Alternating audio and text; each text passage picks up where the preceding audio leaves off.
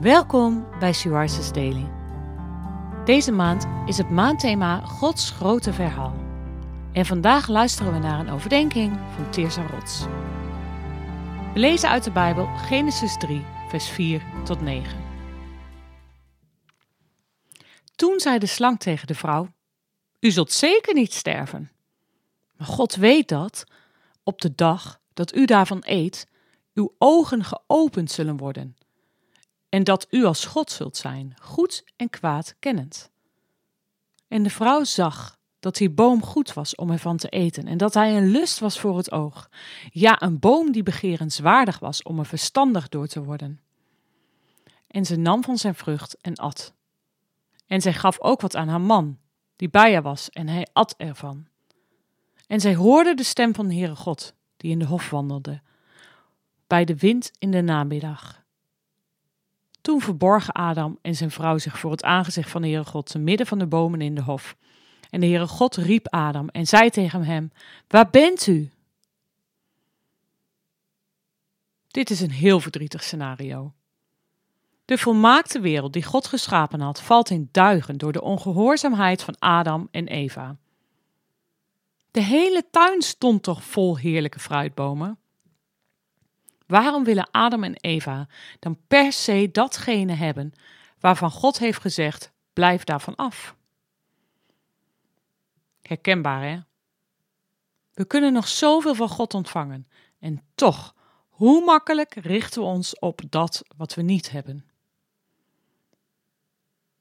De keuze van Adam en Eva heeft desastreuze gevolgen.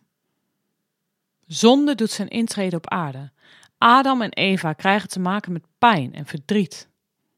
En helaas is ook dat nu nog merkbaar.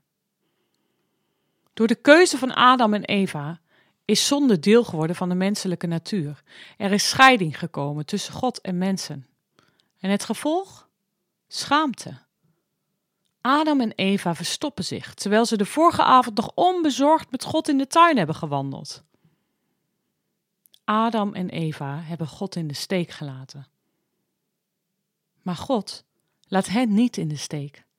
God komt opnieuw bij Adam en Eva langs. Hij nodigt hen nog steeds uit tot relatie met Hem. Dat is een karaktereigenschap van God, die we door de hele Bijbel terugzien. Wow, dat is onze God.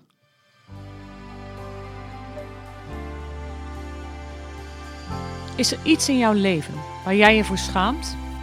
En waardoor je afstand ervaart tot God of misschien zelfs bewust afstand schept?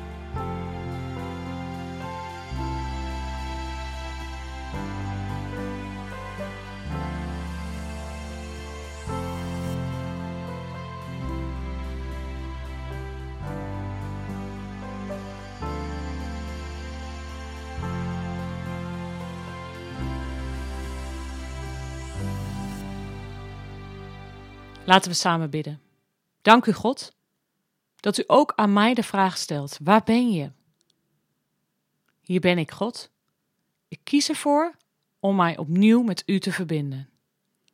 Amen.